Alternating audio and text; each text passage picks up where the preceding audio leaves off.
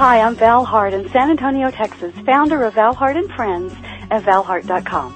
Welcome to the Real Dr. Doolittle Show, the show for animals and the people who love them. I've been called a real life Dr. Dolittle many times in my career as an expert animal communicator, behaviorist, pet psychic, and master healer. My mission and passion is to improve the lives of animals the world over by helping humans learn how to speak their language, how to understand their viewpoints, and heal.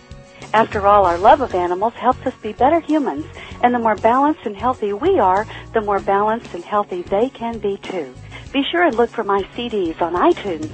And to find out more about my work and to receive your free Quick Start Animal Talk course, just go to my website at valhart.com. While you're there for a limited time, you can also apply for a complimentary Happy Animal Assessment session. And if you want to learn how to be your own Dr. Dolittle, check out the world's first complete Animal Communication Made Easy system available now on my website at valhart.com. Thank you and enjoy the show.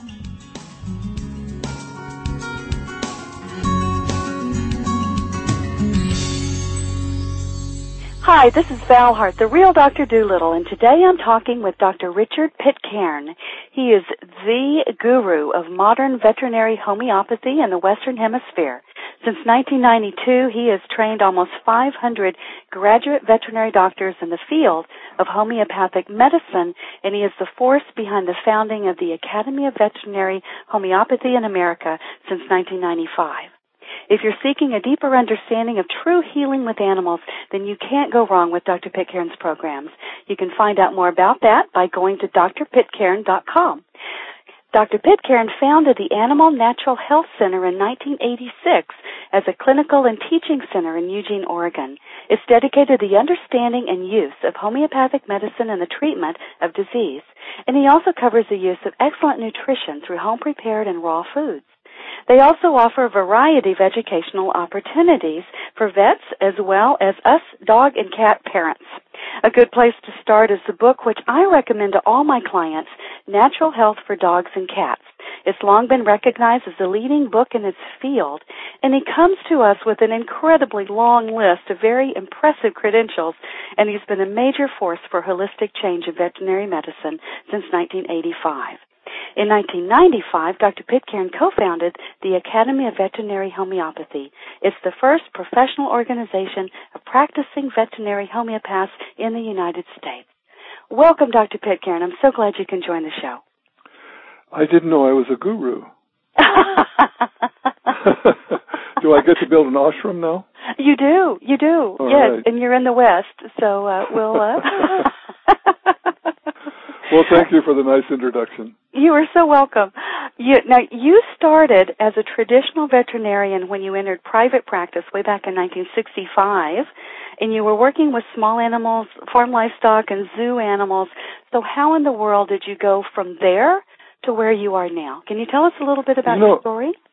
Sure. Uh, you know, before I say that, though, I might just mention Okay. um, I don't really use the word traditional for Ah. veterinary medicine. Okay. Um, uh, rather, I say conventional because Ah. it gives it too much authority. Tradition, you know, if something's traditional, it goes back for generations. Oh, you are Uh, right. The medicine we know goes back about three years. wow.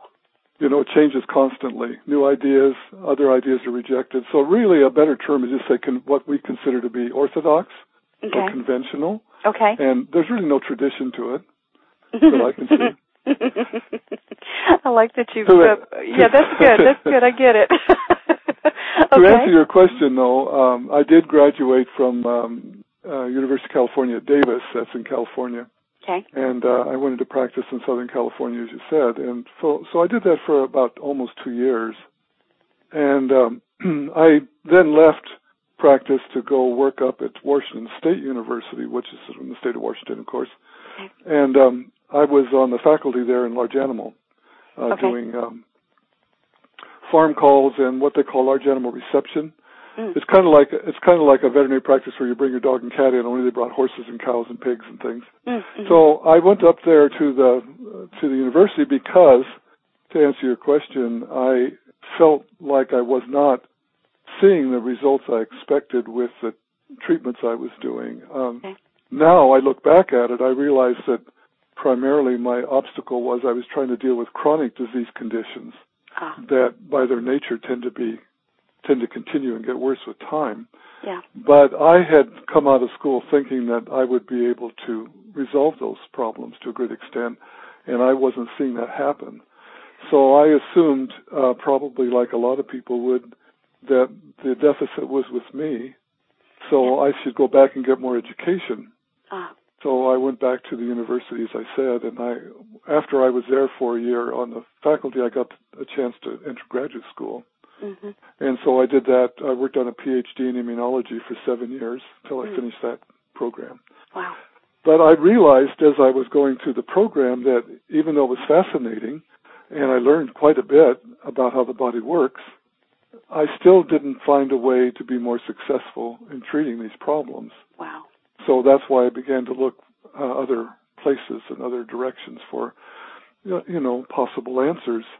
I didn't really know what I was looking for. You understand? I was Mhm. just kind of reading this and that, and um, I came, while I was uh, towards the end of my graduate studies, I came across an article in the lib- science library about the importance of nutrition in children in Africa Mhm. in terms of their immunity and how their immune systems work. They were working with children that had nutritional deficiencies. Mhm. Mhm. These doctors. Mhm. And um, I read that and I thought this is really amazing because I had never heard before that time in all my training that nutrition had any influence at all on the immune system. Oh my God! Wow. So it seems obvious, you know, to It think about now. it for a moment, but I had never heard of it Wow. and I never thought of it. So Mm. this really intrigued me and I went back to my major professor and said this is something I wanted to look into and um, shall we say that that was not really the current interest in immunology? And yeah. so- I can hear some backstory on that one. Yeah. So I eventually, uh, though I stayed there for a while, I worked on the faculty for a couple of years, did some research and taught, but eventually I decided to go back into practice because I wasn't, I didn't think that I would really be able to get any kind of research support to do studies in that direction. Mm. Yeah. So what I did is I went back into practice and I tried to, um, I started to read about nutrition on my own uh, as best I could at that time, Okay. finding different books and things and trying to understand the whole topic. Um, and so most of what I read was uh, about nutrition in general. That is, uh, you know, how nutrition affects metabolism in both, well, primarily in people. That's where most of the studies have been done Yeah.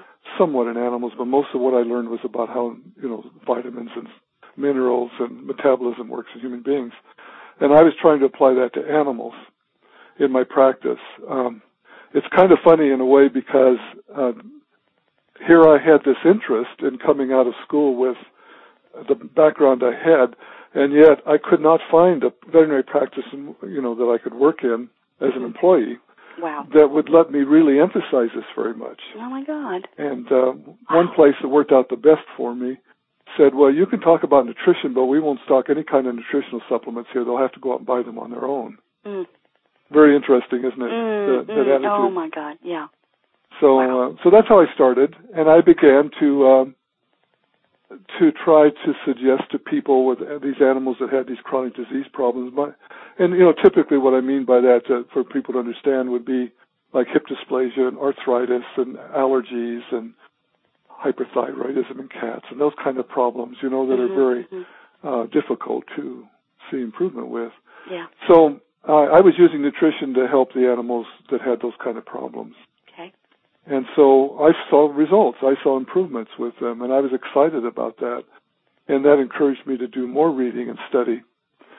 And, you know, I, I'm just sort of summarizing this. You understand this was over a period of quite a few years. Oh yeah. Just a few. So, Mhm. so I'm just kind of, so it sounds like it all just happened all at once, but it didn't really. It was a very gradual thing. Yeah. But, Yeah. but so what I was going to say is that at some point, uh, it came up in, came up in my mind as to well, why is nutrition making such a difference for these animals Okay. when they're already on what I was told was a good food, you know, Okay. commercial food. hmm And so that was a puzzle to me because there really isn't. I, I don't know about now, but at least in, when I went to school, there was really no no education in nutrition of dogs and cats and other animals like that. There was about horses and cattle, but Wow. not about small animals. So I didn't really know anything about it, and I was just told the commercial foods are the best you could feed them. Mm-hmm. In yes, fact, most veterinarians probably say that. If you go in and talk to them about it, they'll say just don't feed yes. table scraps, feed a commercial food. Yes, yes. well, that's what we're told in school, and that's the whole extent of our training. That's it. That's all you're taught. Yeah, yeah. I was about half an hour um, discussion of it. That's I'm not exaggerating. That's all there was. That's insane. So yeah, okay, it is amazing, isn't it? it so it is. I'm, it's amazing. And I hope it's better now, you know, but I don't I know. don't know. Yeah, I, you know, I don't know. You know, I know a lot of veterinary their practices. You know, they they depend on the income from selling these foods. You know, well, there's they, that, sure. Mm-hmm. Yeah, there's that. So there's the profit uh, margin there, and you know, I know it, I know it's hard. But then if they don't, if they're not taught to look deeper into the topic, and they're they just buy the, you know, buy the marketing, you know, or the promotion from the commercial pet food industry, Mm-hmm. then they don't look at it any closer. Thank God you did. I think to to be to be fair to the veterinarians Okay. that we're talking about that hmm Yeah. have this orientation, Sure. is they don't really know any better. You know, they, They don't. don't have the training, Yeah, and right. they're told by this what authorities well not all authorities but you know basically most veterinarians would hear from the as you say the pet food companies and from others Yeah. that these foods are really good products and well formulated so Right. they don't know they think that's really true and they they are you know they're not they're not it's not like they know better and they're trying to make money it's not that it's not like that not, Yeah. not that base Yeah. but yeah. they but at the same time they usually don't have a whole lot of interest in nutrition many Exactly. veterinarians Yeah. so, you know, it kind of leads to just basically going along with the, the flow, so to speak. Well, and you know, it makes sense to me because if they actually buy that and they think they're feeding a good product, then they wouldn't have the interest in looking at it more closely, right? Or Yeah. really examining it or researching it for themselves. They just and they have other things to look at, right? They have other other concerns and other areas Yes. that they're trying to focus on. So that makes sense. That makes sense. Yes, and it's in medicine Okay. is very complex, as you say. There's an awful lot to Yeah. to know, and and and I found, uh, you know, just as a digression, um, the information flow coming to veterinarians and to doctors is just uh, incredible. Most people don't realize how much is coming at them. Yeah. They're they're expected. Veterinarians are expected to keep up with the new findings, so they're constantly getting journals and taking continuing education. hmm But then what I see happens is that the, um, I would say, psychological pressure to keep up with the literature hmm prevents them from having time to look at anything new.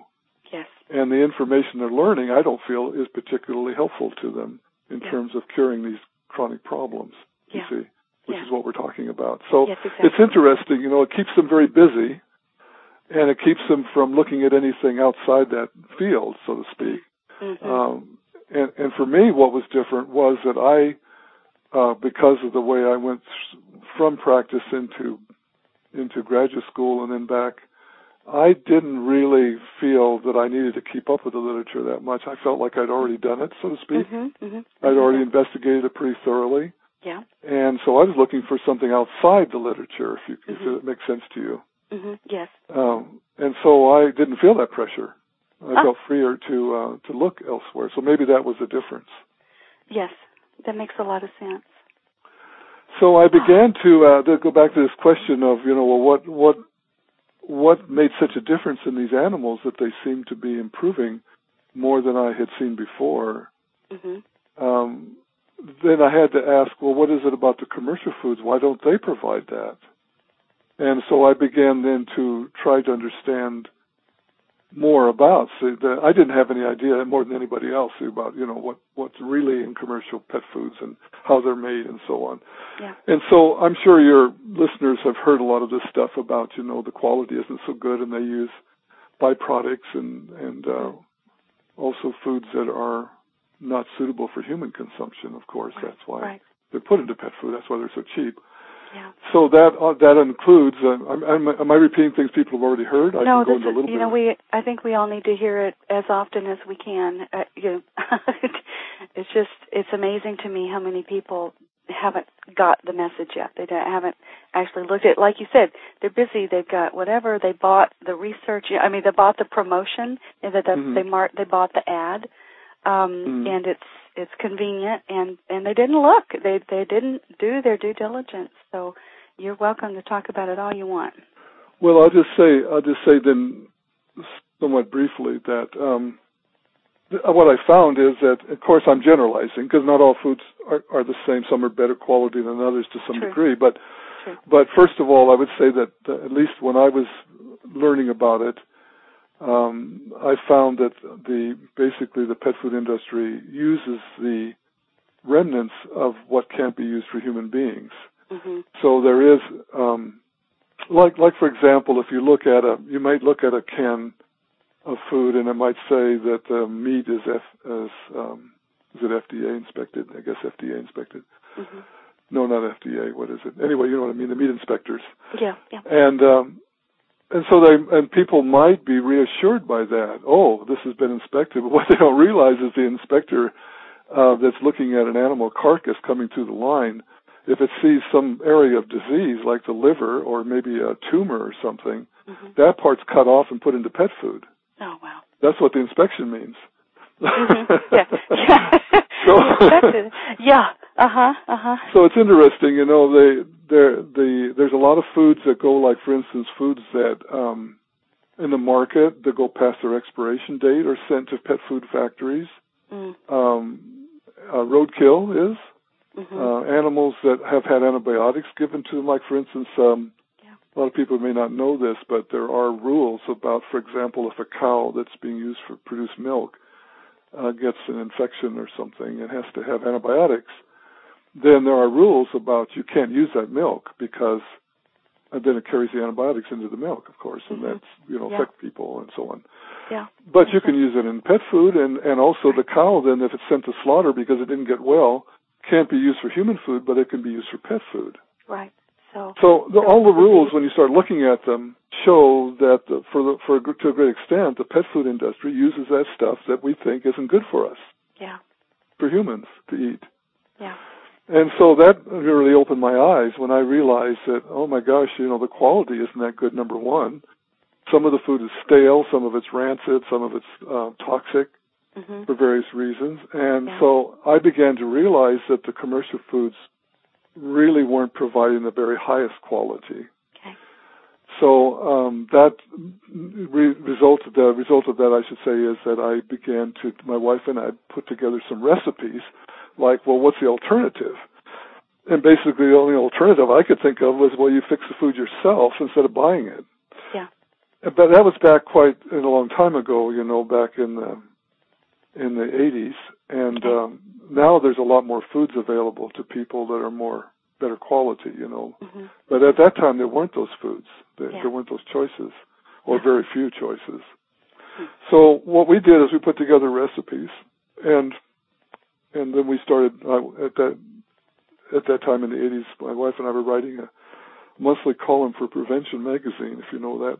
If you've seen that Mm-hmm. Yeah. magazine. Prevention magazine. Yeah. It's well known. hmm Yes. Yeah, it was quite different in those days. It was much more um, alternative uh, compared to now. But anyway, we were writing a column called Your Healthy Pet, and we would write about these things about using nutrition and using natural products and herbs and things. So, so that's when uh, all of this stuff developed that we started using, and then you know uh, they asked us to do a book, Mm. Oh. and okay. so th- yeah, Rodale did, you know, the publisher. Hmm And so we thought that they actually thought that we ought to just put together some of our articles. And I thought about it, and, and Susan and I discussed it as to what do we want to do this project at all, and decided that if we're going to r- write something like that, we should just do an entire new book rather than just uh, recycling the articles. And that's how Mhm, our 1st mhm. edition came about in '82. Wow. And that incorporated a lot of these recipes that we come up with that I've been using in practice hmm hmm and people were seeing wonderful results with the recipes. It was really quite heartwarming because you know they, I got busy enough in my practice that I couldn't always take people. We had a waiting list, Yeah. and um, I would give them the recipes to use for a while till we could see them. And it wasn't that unusual. They would say when we would contact them in a few months, they'd say, "Well, they're fine now. Mm. Just using the recipes you gave me Wow. was enough for them to get healthy." Yeah, we gave, finally that gave was- them what they needed, and now they're healthy. Mhm. Yeah, so it was it was uh, it was quite impressive to us at, Wow. at that time to see that. Wow. So that's kind of how it all began. Um, and then, of course, uh, that being said, is kind of a background about understanding the importance of nutrition. then it doesn't take too long to realize that nutrition isn't a complete answer because there are animals that don't get well with improved nutrition, or there are animals that are too seriously ill for them to. In other words, they're like they have parvovirus or something, mm-hmm, some kind of mm-hmm. infection. Or and there's also animals that just won't eat. Yeah. Like some, that's a common, common problem in cats. Yeah. So sometimes nutrition can't really solve the problem. So I was continuing to look for other answers, and I um, was studying um, many other therapies that I was coming across and reading, you know, like uh, polarity therapy and mm-hmm. color therapy and Chinese okay. medicine, acupuncture, and herbal medicine, and so on. Mm-hmm. And I, um, at some point, finally came across a little book on homeopathy. Didn't even know how to pronounce the word, mm-hmm. and uh, didn't know anything about it really. but it was intriguing to me, some of the ideas, and so that's got me started. And I began to read a little bit and ordered a few homeopathic remedies and saw them working, and so that intrigued me more. And so Oh, eventually. I found myself completely committed to that as my method. Wow. It really surprisingly, the the philosophy of homeopathy surprisingly fits in very well with what I learned in graduate school in immunology. Really? And so I thought, this is just wonderful. You know, it's like I can actually carry this forward and and use this method, and it makes sense to me. So that's how I got started on that. And finally, you know, that became my major focus, even more than nutrition. Mm-hmm. So for the last 32 years, that's all I've done is homeopathic medicine. Wow. No, no other therapies other than nutrition. Interesting. So, so uh, I know people are they get confused about the different forms of medicine. So you want to talk about that? Uh, Yeah, it, it is. yeah. Uh, hmm It is confusing, I think, to people. I hear this um, because I'm on um, some forums, you know, public forums where I try to help people with answers as, as much as I have time. mhm. I get this question frequently about confu- reflecting confusion about medicine, and and I also would say that since you know realize uh, I don't know if I said, but I graduated in 1965. Mm. That was Okay. right before television was invented, you know. That was- uh-huh. So we're talking about uh, you know uh, 40 some years ago. So medicine, I've seen medicine in general, veterinary medicine, I should say. Well, probably medicine in general, human medicine as well, has really changed from those times. And and I will give you an example of that. Um, when I went through veterinary school, we had a um, a course, and one of our semester courses was called ethics. Okay. That is in the sense of I don't know if they teach ethics anymore. That'd be an Really? interesting question. Wow. But ethics was, you know, um, really what's proper, you know, what's the right Mhm. thing to do versus not the right thing to do, and so on. hmm And one of the things that impressed me at that time was uh, because of our understanding of how the body works and how diseases operate and so on, is that they said if there ever is any kind of an infection in an animal, you must never, never, never use any kind of a steroid Mm. like prednisone or prednisolone. You know what I mean by those Mhm. steroids? hmm They said because what those steroids do is they suppress the immune system and prevent the animal from recovering. Hmm. And even if it's a bacterial infection, the, the antibiotic by itself is not sufficient to recover. You have to have the, a functional immune system. Mm. It's like those, uh, you know, those bubble boys or bubble girls you, you hear every now and then where they have to Yeah. live inside of an enclosed plastic sphere. Yeah. Well, that's because even with antibiotics, they're, they can't stay healthy because their immune systems aren't working. Yeah. So Mm. that I carried that with me. They they said these are the words they they told us. They said if you use a steroid when an animal has any kind of infection, it is considered malpractice. Wow. That was the word they used. Well, using steroids is common now. Yeah. Most it- veterinarians use it for almost anything, oh any Oh, kind God. of infection. oh my God. See how much has changed in those Oh. in that period of time. Well, what what's changed is not the basic truth, which you just expressed so eloquently. What changed is the what the vets are actually doing. So they don't consider it malpractice anymore. They haven't actually been taught that, and yet our animals are suffering the consequence with all these exponentially increased autoimmune diseases and disorders and chronic disease, like you like you got you started. I think it's even gone so far as to say it's considered now the standard of practice. In wow. other words, if I if I were if I was a conventional veterinarian and I was treating an animal and I didn't use a steroid, it's possible I could be reported to the board and disciplined for not doing standard of practice, including steroid steroid use. That's outrageous. It is, isn't it? Yes. So let's talk about that for a moment to better for people to better understand the significance of this. Okay. Um, and I might ask you just to see as a foundation where to go from. Mm-hmm. What what do you understand to be the significance of symptoms if your animal's sick? What They're do I? They're sick and they show symptoms. You know what I mean by symptoms? Yes. Mm-hmm. Yeah. Of course. So what? How do you understand the symptoms? What are they? What, what's the meaning of them? Uh, to me, they're the tip of the iceberg of something going on deep inside the body. Mm-hmm. A reaction of some kind, um, a uh, an overwhelm or an imbalance of some kind, or like we were talking earlier, a nutritional deficiency. So they don't have what they needed to um, to repel the invader, like the pathogen, the virus, bacteria, fungus, parasite, whatever it is, or Mhm. they they're toxic. They've become toxic, and their systems are degenerating or breaking down. That's what I would consider it to be. Okay. Well, let me give you. That's good. And let me give you add to that. Make a, a, Okay. a little different angle on it. Good. How about if we consider, um, if, if we say, for instance, that we're all familiar maybe with getting s- some kind of a little injury, like a cut or something on your arm, say. Okay. I just did this the other day. Oh. we uh, where I live here in Arizona, we've got cactus, and uh, I backed Yeah. into one yesterday. That Oh was in a- shoot.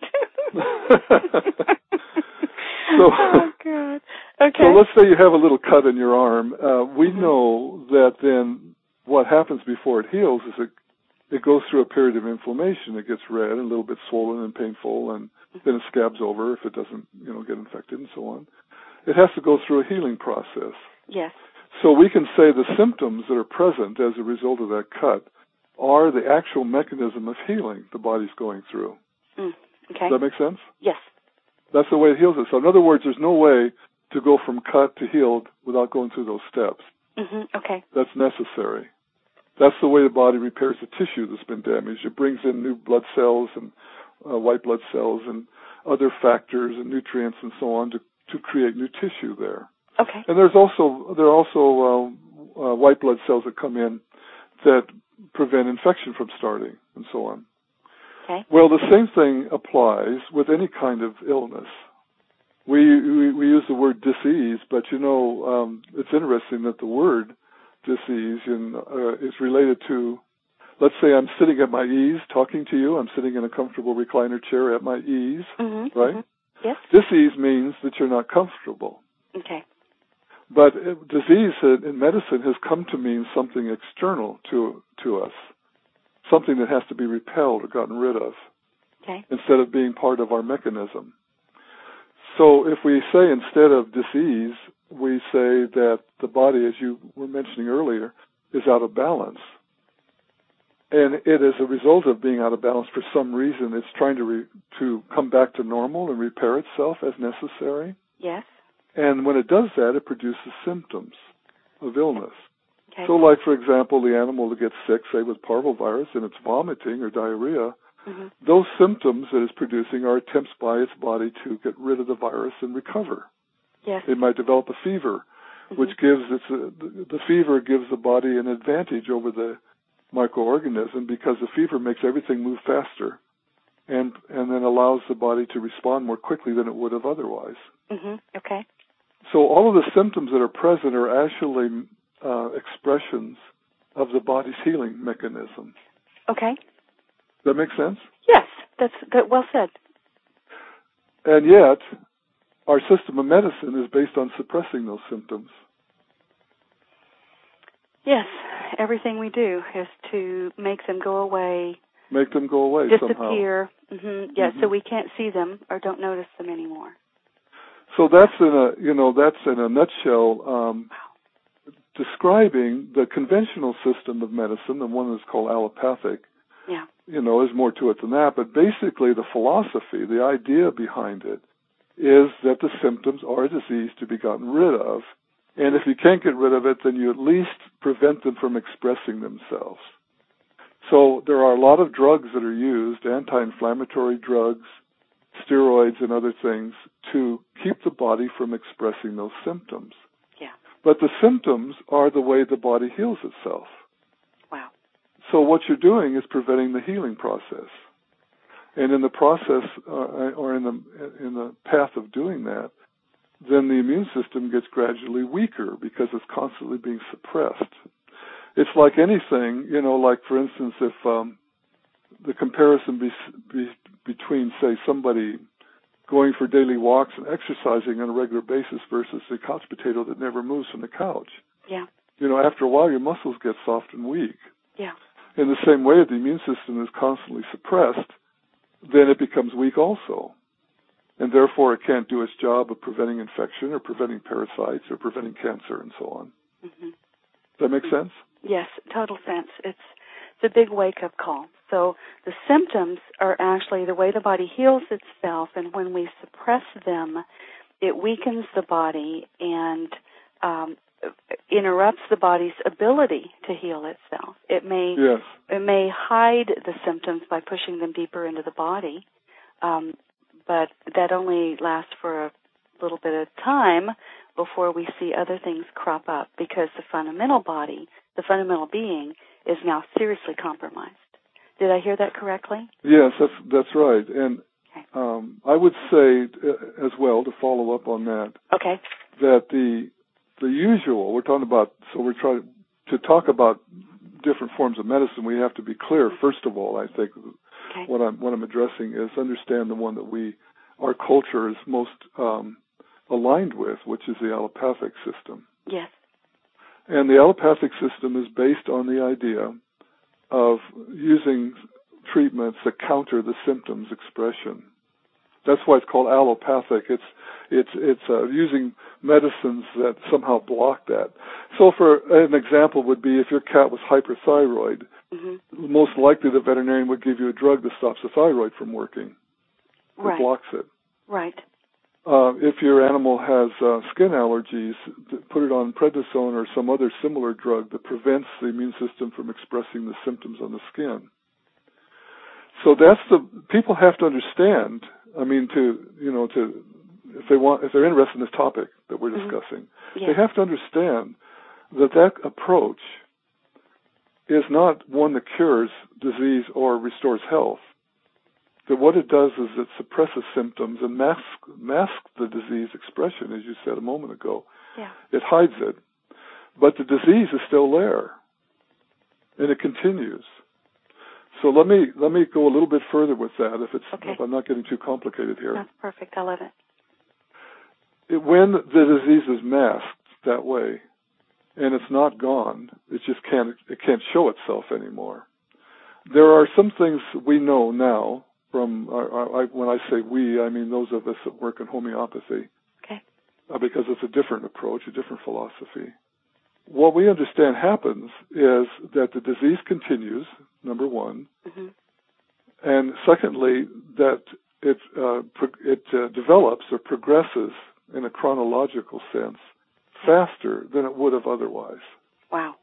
In other words, if left alone, there would be discomfort. But when it's suppressed, it develops faster. Wow. A okay. third thing is that it tends to move then to a different part of the body. Okay. So the focus might be on the skin. Let's say that the dog that has allergies is treated with um, steroids, mm-hmm. and that seems to control it for a year or 2 mm-hmm. but then comes in with some other problem with the pancreas or heart or something. It's the same disease, but now it's manifesting in a different place. Wow, that's scary. So the the um, interesting thing about this, I think, is that um, culturally speaking, is that we have uh, we don't have time to go into the history of this, but it's interesting. Yeah. We have committed ourselves as a as a culture to this system of medicine, even though it's not the only one that's out there. Right. In other countries in the world, they haven't committed them. Many of them haven't committed themselves so strongly. They offer other alternatives mm-hmm. supported by insurance and by health system and so on. Mm-hmm. And one of those is homeopathic medicine, which is the one I studied. Mm-hmm. Mm-hmm. So the difference, uh, now that we've maybe, hopefully made that somewhat clear of what the allopathic system is. Um, the homeopathic system understands symptoms differently. As I said, they are the mechanism in which the body's trying to heal itself.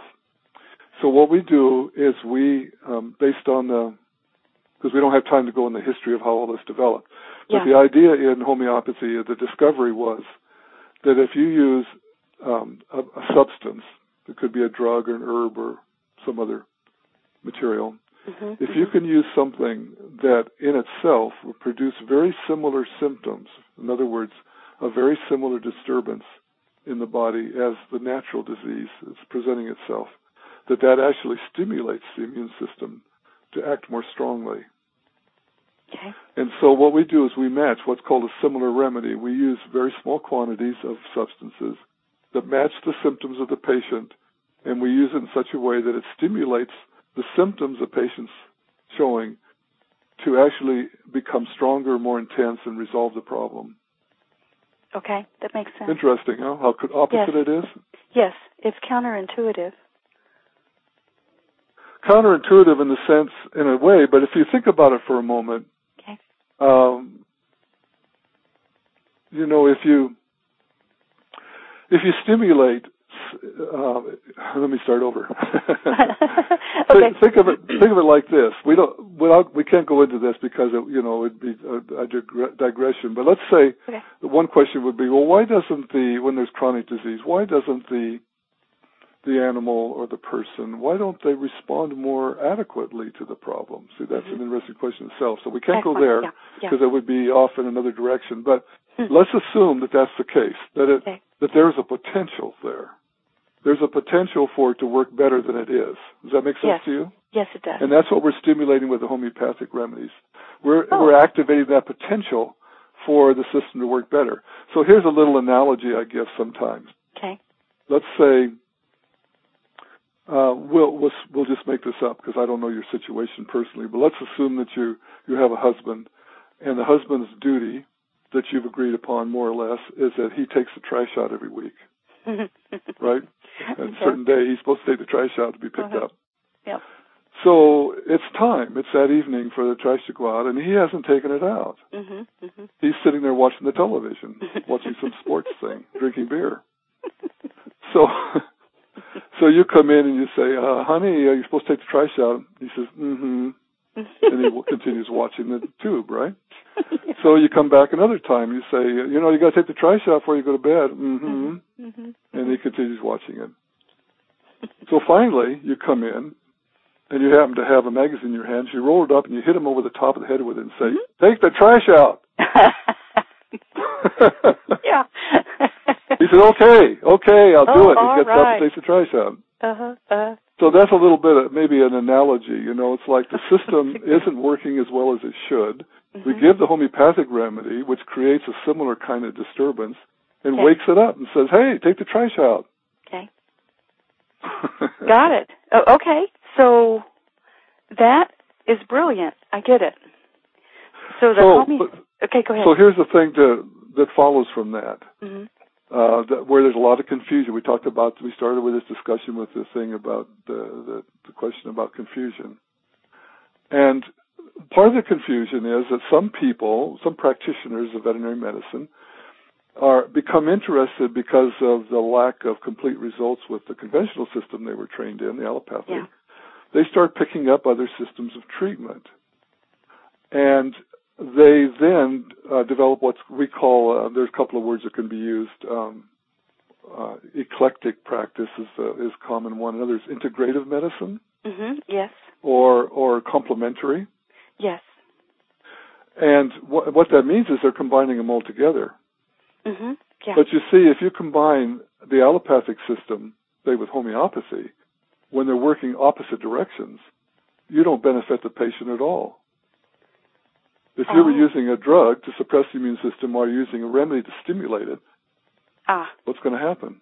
Yeah. Counter each other out or create Yeah. problems. So most so most practitioners are still thinking the same way that they thought when they did allopathic medicine, Okay. but now they're trying to add in other systems that are actually op- working in a completely different way. Okay. So most of these practices really are just trying to put together some things that don't fit together. Does that okay. make sense? Yeah, yeah, it does. And oftentimes, in what where the confusion in the marketplace arises is that you go to one practitioner that combines these three things together, and then you go to another one that combines these four things together, and so on. And there's no consistency anywhere. Right. Have you run into that yourself? Yes, I have. Yes, I have. I'm sorry to say. yeah. So I think what it is is that there is um, it's it's always a challenge to us, you know, to our minds. But we learn something, mm-hmm. and then we find it very difficult to let it go once we've learned it. Yeah. And so there's a tendency more to just add to what we've already learned to sort of make it work. Right. But a lot of the a lot of the um, confusion and, and mishmash that's out there right now is because people are uh, not necessarily changing their perspective on health. Okay. You know, and they're still trying to do the suppression of symptoms in some way. Yeah. But now they're using other methods to do it with. Same thing happens in homeopathy. You'll find practitioners that are using combination homeopathic remedy formulas or injecting them in the body and all sorts of things that are just seem really counter to what the principles are in homeopathic medicine. Okay. And uh, it's confusing to the to the consumer because you know they don't know, Yeah. know any better. They haven't studied it. Right, right. So what what can we do? What should we do? Well, unfortunately, it comes down to uh, the the consumer, the, the the pet owner, guardian, whatever, has to take a certain amount of responsibility hmm to understand what we're talking about here. I mean, if they want if they want to really if they're, if they're interested in this, you know, many people aren't really interested. They they're satisfied if the symptoms just go away for a while, Exactly. right? hmm They, they don't. They're that's fine. Let's Yeah. not make it too complicated. Yeah, they only get upset when their animal's dying, Mm-hmm. or that they're costing them, you know, a lot because now they're Mhm. very ill, and Yes. you know it's gone on too long. So, yeah. Exactly. So so many people aren't going to be interested in this, but there are some that Mm-hmm. that that you know are going to question this more deeply and say, I don't really think this system of is is is serving me. This system of medicine that I that veterinarian's been giving me.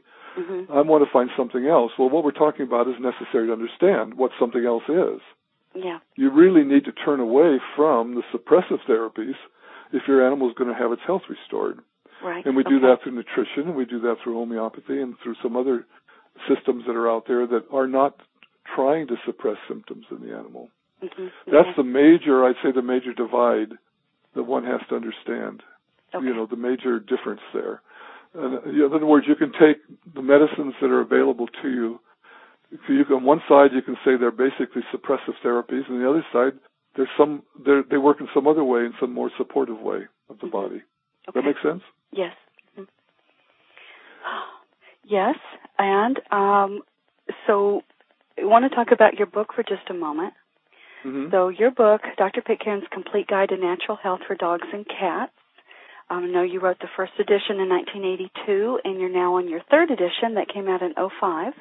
yes. Um, one of the things I love about your book uh, that I have just found so much value in is the um, the resources section where you talk about common ailments. I think it's the last half of the book usually, Mhm, the quick mhm. reference section. Quick you, reference, yeah. hmm Yeah, you talk about um, you know homeopathy and how to use holistic and alternative therapies and all the other incredibly important things. You got all the re- recipes in here, great tips, etc. But the quick reference is so awesome. Thank you so much for for creating this. You talk about everything from abscesses all the way to vaccinations, which is a whole other topic in itself, to Mhm. cancer to eye problems to hips to kidneys to livers to you name it. You go through everything in here. And in fact, that's actually how I found about out about you. Um, the Hmm. first book I found was in the late 80s, I believe it was, and I had a new kitten that I, t- I was a stray, probably about six weeks old. I brought her home, and um, she was very, very ill. She had a um, um, explosive diarrhea. I don't know that we ever got it all, you know, cleaned up. It was awful. Um, and then she also got a really bad case of ear mites. Hmm. and uh, someone recommended your book, or I came across it. I don't even know how I found it, but I did, and I followed your directions on dealing with ear mites and, you know, and rebalancing her. Um, and by that time, my older cat also had these issues. She had chronic ear infections, and we had been to the vet. We had done the allopathic approach. The eardrops, all that stuff was not working. It was ongoing for months, miserable. Mm. And uh, when I tried your approach, literally within a week, it was over. It was it was just done. Uh, they were hmm. fine. So that really that was when I first found out about you. So thank you so much for putting this in here. this is a I'm masterful. Yeah, it was amazing. It was fabulous. I'm going to leave that part in. Uh, yeah. yeah, be sure and leave that part. Um, but yeah, so I want to thank you for that and draw and draw people's attention to that aspect of your book, as it really is quite wonderful. excellent. Excellent. Yeah, excellent to have on the shelf and to refer to. So thanks. Um, mm-hmm. um, well, okay. So just wanted to mention that while we're talking about it. Um, is there anything else you want us to know about the book? Uh, I know uh, people can get their copy at your website or on Amazon.com or pretty much anywhere where they have books. Um, and for people who are listening, I just want to remind you about your website. It's drpitcairn.com, D-R-P-I-T-C-A-I-R-N dot C-O-M. okay, so let's continue. so, so let's talk about nutrition. Okay. How about nutrition? Uh, we touched on it briefly a little bit ago, but there's so much um, com- uh, confusion about proper nutrition. There's a lot of emphasis on avoiding grains right now and feeding primarily meat and bones. What's your mm-hmm. viewpoint on that? Well, I think that's a, it's based on a misunderstanding. Um, I, I hear the strangest things. You're, you're talking about the book, mm-hmm. and um, uh, there, I, the other day I was perusing uh, it's, it's kind of a strange thing to do, I know, but I was on Amazon looking at the reader comments, you know. Oh, that's good. That's good. and um, you know, it is interesting to see because, like you just gave a little story there, and and other people do too about how the advice has helped them. But every now and then in the reader's comments, there'll be somebody say, "Oh, this book is terrible. It advises uh, using grains in the recipes and which are toxic to animals. Mm. I would never use any of this." And mm. I'm thinking, what? Where are they coming from? it's the oddest thing that this whole idea has arisen because, first of all, there's no, absolutely no evidence whatsoever in nutritional research that grains are toxic to dogs or cats. You know, it's like, uh, okay. Uh, you know, where did it, you know, you just, well, um, the, the actual research has been done okay. in, in, uh, for example, I'll, I'll, I'll get more to this, uh, topic in a moment, but there's actual okay. research that's been done with grains starches and so on fed to dogs and cats. I mean, could, I mean this, you know, not, I don't mean like woo-woo research. I mean research done by mm-hmm. scientific advisory groups, you know, uh, where they've studied dogs and cats eating uh, high grain diets or or mm-hmm. starch, mm-hmm. large amounts of starch, mm-hmm. or even kittens and puppies growing with it, mm-hmm. have shown that they had, they digest it with no problem whatsoever, mm. cl- close to 100% of it. Wow. And so, you know, the facts run quite counter to what people say about it, that it's not digestible, for example, and so on. So, so where does this idea come from? And well, and also, you know, as you talked about, uh, as we have been talking about using the recipes we came up with that are in mm-hmm. our book, mm-hmm. also they use grains as part of the recipe. And so for, for whatever long it's been now, I hate to think how long that's been since the first edition came out in 82. Mm-hmm. What is it almost 30 years? Almost. Isn't that amazing? Almost. So those recipes have been used all that time with wonderful results. So you know it, it obviously doesn't fit the facts. Nonetheless there right. is this idea that's very strong. So what's going on? I think that the misunderstanding is that people began to realize that the commercial foods that contained they thought contained grains were not so healthy for the animals back yeah. to what we talked about earlier yeah. About byproducts? Yeah. The thing yeah. that, that they didn't understand was that the commercial foods were not using grains. They were using byproducts of grains. Oh. They were using parts of it that were oh, not really? used. For, sure. They don't use the whole grain. If you look on the label, okay. you know, it'll talk about uh, different sources, but they're not using the whole. Well, some foods do now, but I mean, that was the problem. They were only using byproducts, and not even particularly good quality ones. They could be, you know, have mm-hmm, mm-hmm. spoilage and rancid right, and so on. Right, right. Oh, so they misunderstood that that the animals uh, were getting poor quality byproducts and translated that to grains as a type of food. In other uh, words, carbohydrates. Right. And there's just no evidence whatsoever that carbohydrates are, are not a good food for animals. Okay. So that's one thing. Okay. The other, so what what has happened then as a result of the the um, idea that circulated around and has become very common, sort of faddish, that you know grains should not be fed to dogs and cats. Okay. What they're doing now is feeding large amounts of meat and bones. Right. There is that whole diet program of feeding just mostly raw meat and bones. Right. So there's a couple of problems with that that people are not realizing. Okay. First of all, it's um it's like the um the lifestyle is quite different. You know, it's like the couch potato versus the athlete. You know, if the person is very active, then they can use a food like that that's high in protein and uh, because protein I'm getting ahead of myself. There's there's basically three food groups. There's proteins, fat, and carbohydrates. Okay. Three groups. Right. Proteins are necessary, but proteins are used primarily for making new tissue, mm-hmm. new um, um, enzymes, and those kind of things. They're they're a uh, they're necessary for the structure of the body, okay. but they are not a good energy source. Okay. In fact, they're a very inefficient energy source, and they tend to have toxic residue. Mm, okay. Uh, when they're metabolized. In other words, if they have to be used for energy, if proteins have to be used for energy, they have to be converted to sugar in the blood. And in the process of doing that, it produces urea, which is toxic. Okay. Now, in nature, animals like wolves, say, which would be closest to a dog, or dog-like animals, mm-hmm. they eat large amounts of meat, but they also don't eat very frequently and they do a tremendous amount of exercise. True. You know, they might spend, they might travel 100 miles between feedings. Right. They spend, you know, a day or two hunting before they eat, as right. compared to the dog that gets his food, you know, goes from the couch to the kitchen floor, right? yeah. So many of the animals in the, that are kept as pets are not having a balance in their lifestyle between the kind of high protein diets they're getting mm-hmm. and the lack of exercise and therefore not having adequate stimulation of the digest- digestive tracts. Right. Okay. In other words, when they're the animals in wild are very active in movement. It moves everything along. Their digestion is faster. Their peristalsis in the intestines mm-hmm. is quicker. Right. It doesn't right. stay in the system as long. The sluggish animal in a house is everything is moving slower. There's more absorption of toxins. I don't know. Right. Is that making sense? Yes, it does. So that's one thing. The other thing is is the problem of pollution, environmental pollution. Okay. The the the food or the the um,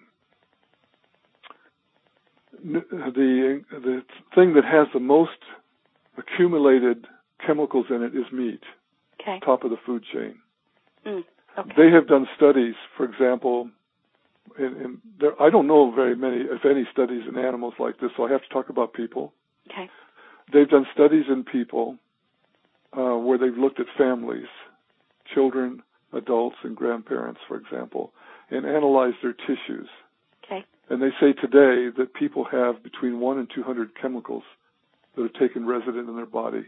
We're talking about chemicals that are not foods, like PCBs, DDT, dioxin, mm. you know, antibiotics, mm-hmm. antidepressants. Okay. You know, there's an unbelievable amount, and nobody knows what they do. No one has ever really studied what the effect is on health of this 100 plus chemicals in the tissues. Wow. There are no studies like that. They'll look at they'll look at a few of them, but it's too complicated, you know, to look yeah. at a hundred. Yes. They'll yeah. look at one at a time, say, or, or I did see a right. study more recently where they looked at the top six, the ones yeah. that were on the highest level, yeah. and they found that people that had the highest levels of the top six had a 32 times greater incidence of diabetes, for Hmm. example. Mm. So there are some studies like that, Mm-hmm. but nobody really knows. There's no research or literature out there to say what do these chemicals do to the body? Yeah. Most of which are toxic. Some of them are, are thought to cause cancer, for example. Right. Well, and look at the exponential increase in cancer and diabetes. Exactly. So here, here you have people that are going out and buying um, primarily meat and bones to feed to their dogs and cats, thinking they're making them healthy, Mhm. filling up their bodies with pollutants Yeah. at the top of the food chain. Whew. Bones in, in U.S. animals are high in heavy metals, lead, mercury, cadmium, and those kind of things. Okay. So you know, it's like they're they're um, feeding them a kind of diet that's going to result in the most accumulation of those uh, pollutant chemicals in the foods uh, that that are possible. So it's the only diet that could do that. You understand? Mhm. It's yes. it's a it's a diet designed to maximize the accumulation of chemicals in the body. Goodness gracious. That's one of the reasons that in our recipes we encourage the use of grains in some of the recipes because you can buy organic grains. Uh huh. Okay. And you, it's very difficult to buy organic meat. It, it's expensive and not as easy to find. That's for sure. Not easy to find, oftentimes not fresh. Uh, Uh, and as you say, it's very expensive. In fact, a lot of people can't even afford to make food at home for their animals if they have very many of them because they say you Mhm. can't afford it. yeah. So it's a real it's a real problem in that people are uh, inadvertently causing the buildup of toxins in their animals' tissues, Yeah. and then if the animals get sick, they go to the veterinarian, And the veterinarian has no idea what these things will. Well, first of all, isn't even thinking that way. I did a Right, survey right, of right. there's a hundred, almost 200 veterinarians on a forum that I have, uh, veterinary, Mhm. you know, for veterinarians to study with me in homeopathy. Yeah. I put that question out. I said, "What if, you know, an animal came into you say that was poisoned by lead? Would you recognize it?" Yeah. Almost everybody said no. Wouldn't even Yeah. be thinking of it. Mm. So here are all these pollutants that are building up in the tissues. We don't know what they do, Mhm. and your veterinarian is not going to be thinking of that at all as a factor. Yeah. Yeah. So we don't even know what we're dealing with. No. we And don't even know what the diseases look like that they, that they cause. You understand what I'm saying? Yeah, I do. So the only, to me, the only real logical thing to do, uh, unfortunately, in the world we live in, is try to minimize the accumulation of these pollutants. And one of the things to do is to try to feed uh, adequate protein, but not any more than you have to. Okay. And that's why we've, uh, you know, used, uh, as I say, the, the recipes we've come up with include grain in them to do that. Okay. And also we use uh, bone meal or some other calcium supplement. And the bone meals that are available are ones that come from outside this country. Okay. You, if you if you take a bone meal that's made from you, from livestock Mhm. from the U.S., it Mhm. can't be used for human consumption because of contamination. Good Lord. Mm. When you go to a health food store and you buy bone meal, if you were for yourself, you wanted to buy it, you know, you decided you Mhm. needed calcium or whatever. Some people take bone meal supplement. Okay. If you were to go buy it for yourself, it's not going to come from U.S. animals. Yeah. It's going to come from places outside the U.S., you know, from Africa and other countries where they just didn't have the problem of contamination we do. And yet here are people feeding all these bones and, Yeah. and non-organic meat to their animals. You see the problem? I do. I do. Yeah.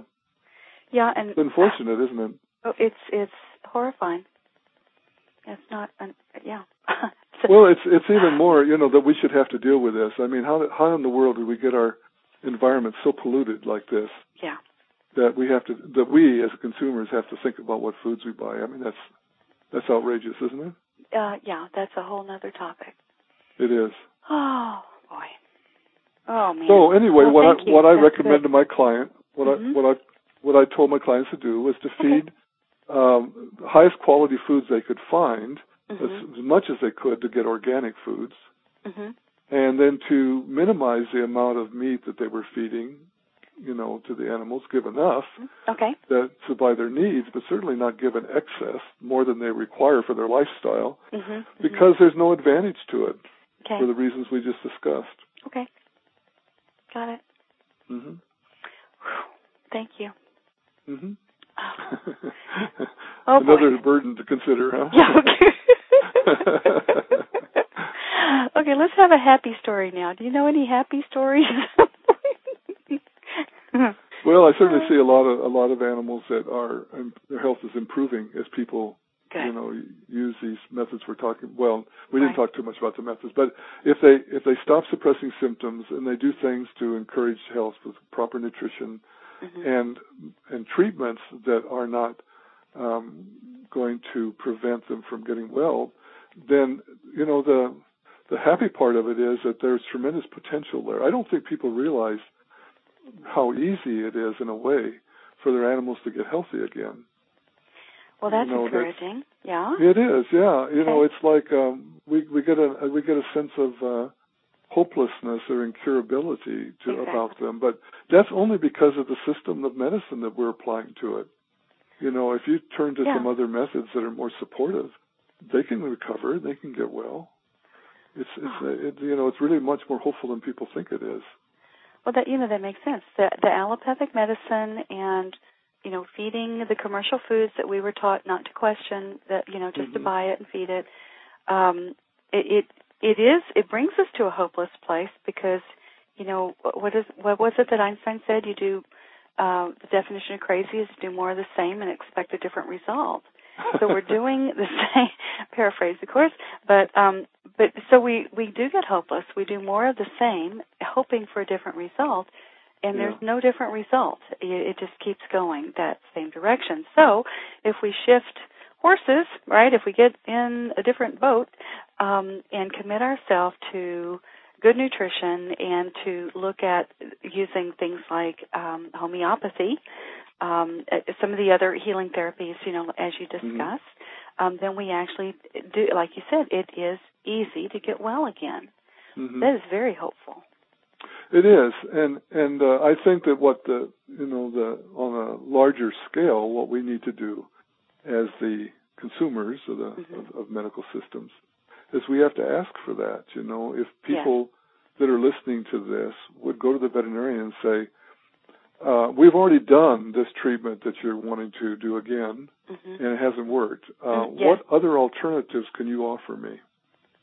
just that question alone wouldn't you think make a difference because then they start to think my the veterinarian will think uh, you know my my clients want something i'm not providing Yes, that's correct.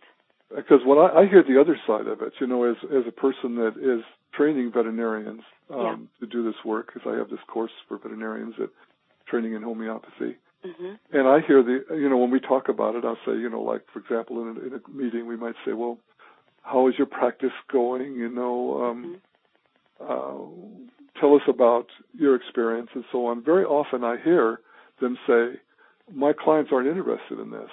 Hmm. They don't want that. They want a quick fix. Band aid. And so they they find themselves not being able to really grow and develop Oh, these other methods of treatment because the clients they have are not supportive of them. Mm. They want if they don't give them they don't give the clients what they want, they go to another veterinarian and get the steroid or whatever. Right. Just give me Yeah. a pill to make it go away. Exactly. So So, it really comes life. down to you know, Mm. really it isn't just Oh.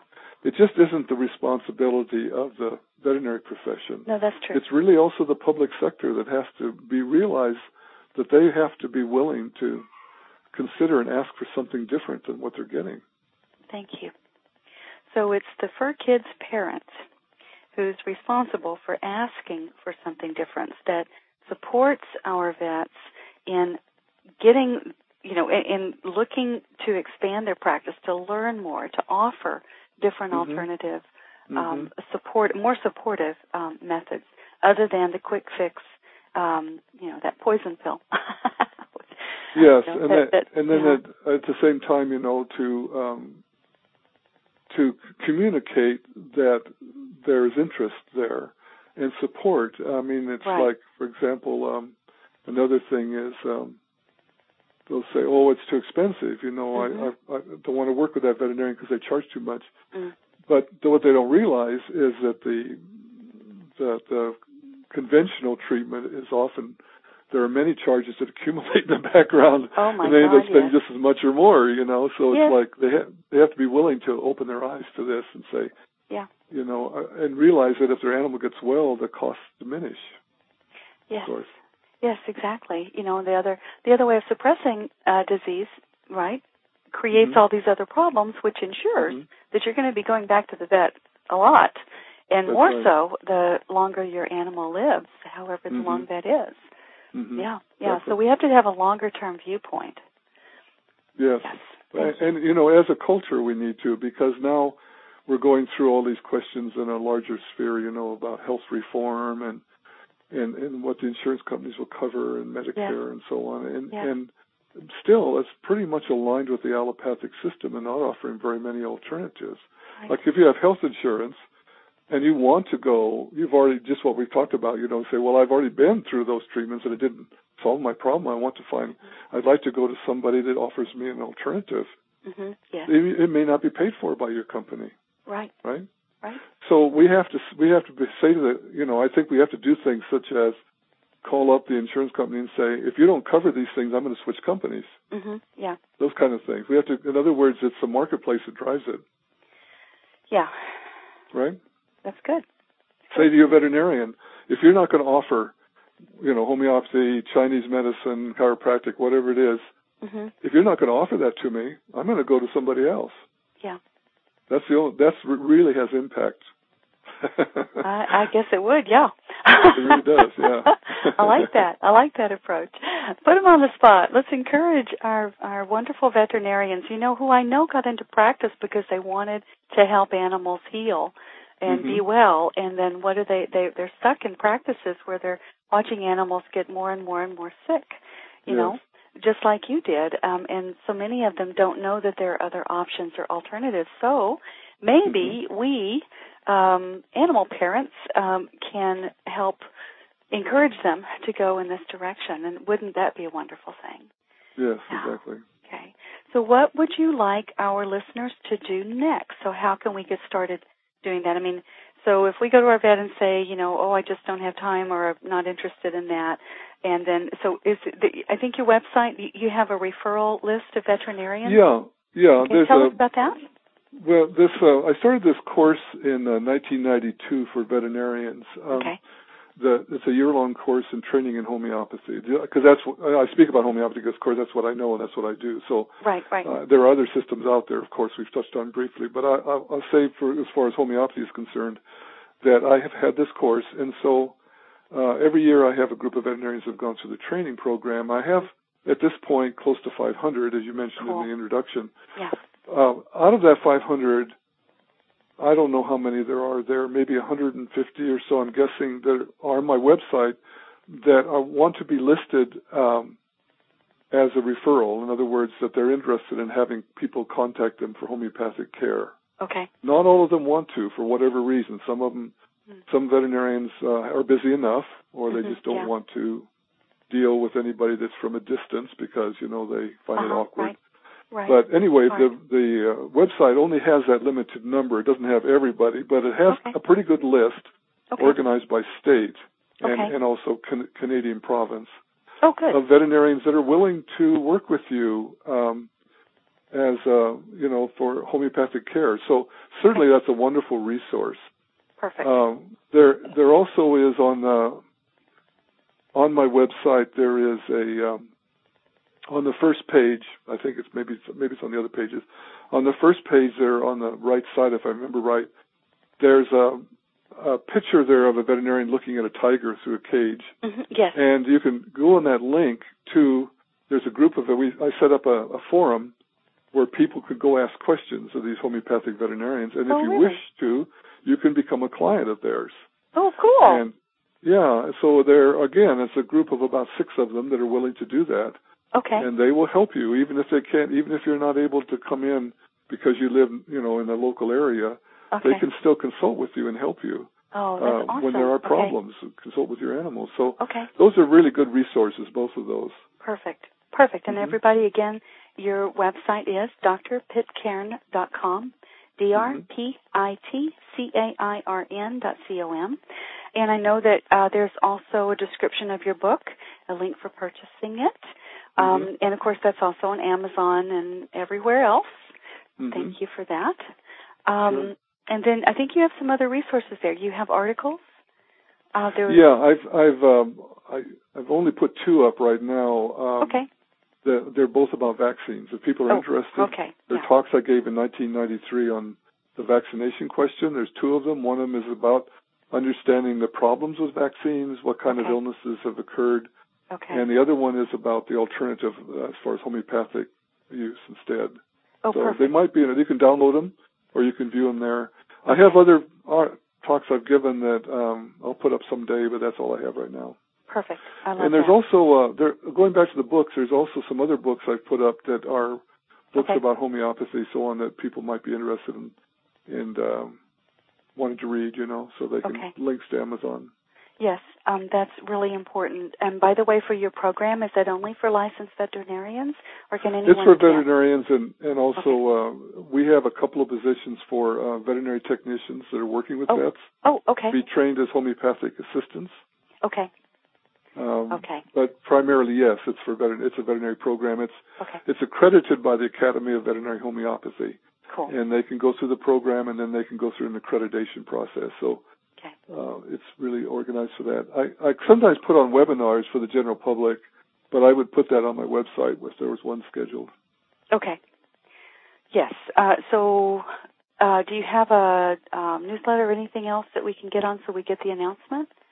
I don't have a newsletter at this time. Okay. No. So we'll just have to keep our eye out and um, hopefully uh, tell you what next time you want to do that, let me know and I'll help to Mhm. get the word out. And I Okay. would love to do that course myself. so, so thank you so much. All right. Sure. Is there is there anything you'd like to leave us with, or um, that we haven't um, mentioned yet that you feel is important? oh gosh, there's so many Sure, topics there's, there's there. a, that's, I just opened the door on that one, didn't I? Yeah. How much more time do we have? uh, well, we may tell you what we may have to come back and do some more of that another time.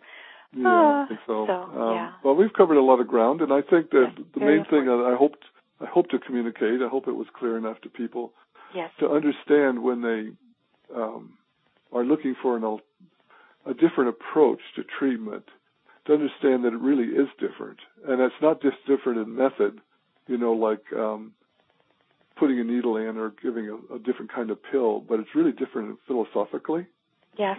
You know that that's i think the part that's often missed that it really is a different approach entirely. And it, it isn't appropriate to try to do everything at once you know. I, that's what i find that's the saddest thing to me is if somebody has an animal that's seriously ill with something you know say um oh a cancerous tumor or some other serious what seems to be a really serious problem. Yeah. and they become frightened. And out of fear they try to do everything they possibly can, every possible therapy, all of which more or less cancels itself out. Those are the cases, those are the situations where I Mm. see very little progress. Yeah. So they have to really conquer their fear. They have to be willing to say, you know, act, intelligently and say, I'm going to, this is the approach I'm going to use and I'm going to commit myself to it. Okay. And not tr- out of fear try to do everything, pull everything in, Mhm. which just counteracts each other. Yeah. Does that make sense? Yes. Well, and I'm glad you said that. Yeah. You know, I, I think that is one of our underlying issues is that we get afraid. You know, we have a serious issue. We don't know Mhm. what to do, so we throw everything but the kitchen sink at it, you know, Yes. and hope it goes away. And like you just said, it, it all cancels each other out. The body can't deal with all of that. Yes. And uh, and plus, we are now all unstable and weak because we're all scared to death. You know. That's it. so- Yeah. But that doesn't help anything either. It's a challenge. See, that's the part.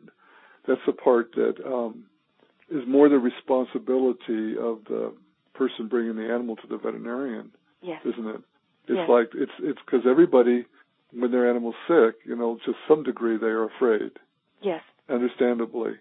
But Yes. fear never serves in any way whatsoever. No. It never does any good. It No. never helps us to make decisions. It never helps us to come up with a solution. Right. All it does is make us do things that are mistakes and and Yeah. act inappropriately. Yes. So that's the responsibility, you know, part of the responsibility that one has to, uh, ideally, you know, one has to acknowledge and face is, yes, it's possible the animal may not recover. Yes, it's possible it may Yeah. die. Yeah. But I can't let fear drive me. right. That's Right. the mistake, you know. Right. And so.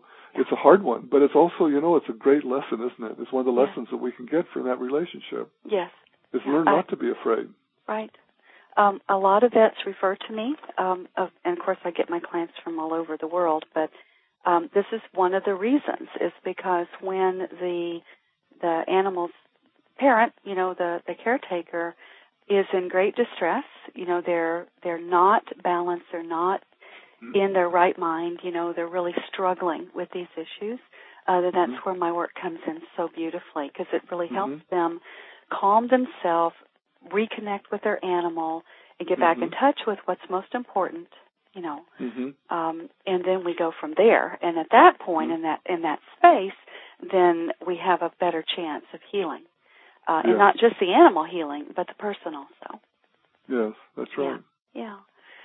Dr pitcairn you've been wonderful thank you so much for giving us your time today well you're quite welcome yeah and thanks Hope for all you're doing yeah oh man well my head is spinning i've got a lot to think about and um really looking forward to what's next. So, ah, thank you. oh, you're welcome. All right. So um, I think that's it. Um, okay. Uh, we will, I guess, talk to you later. I'd love to continue the conversation as we can. So we'll look forward to that. Thank you. Oh, you're quite welcome. Okay. Bye-bye. Bye.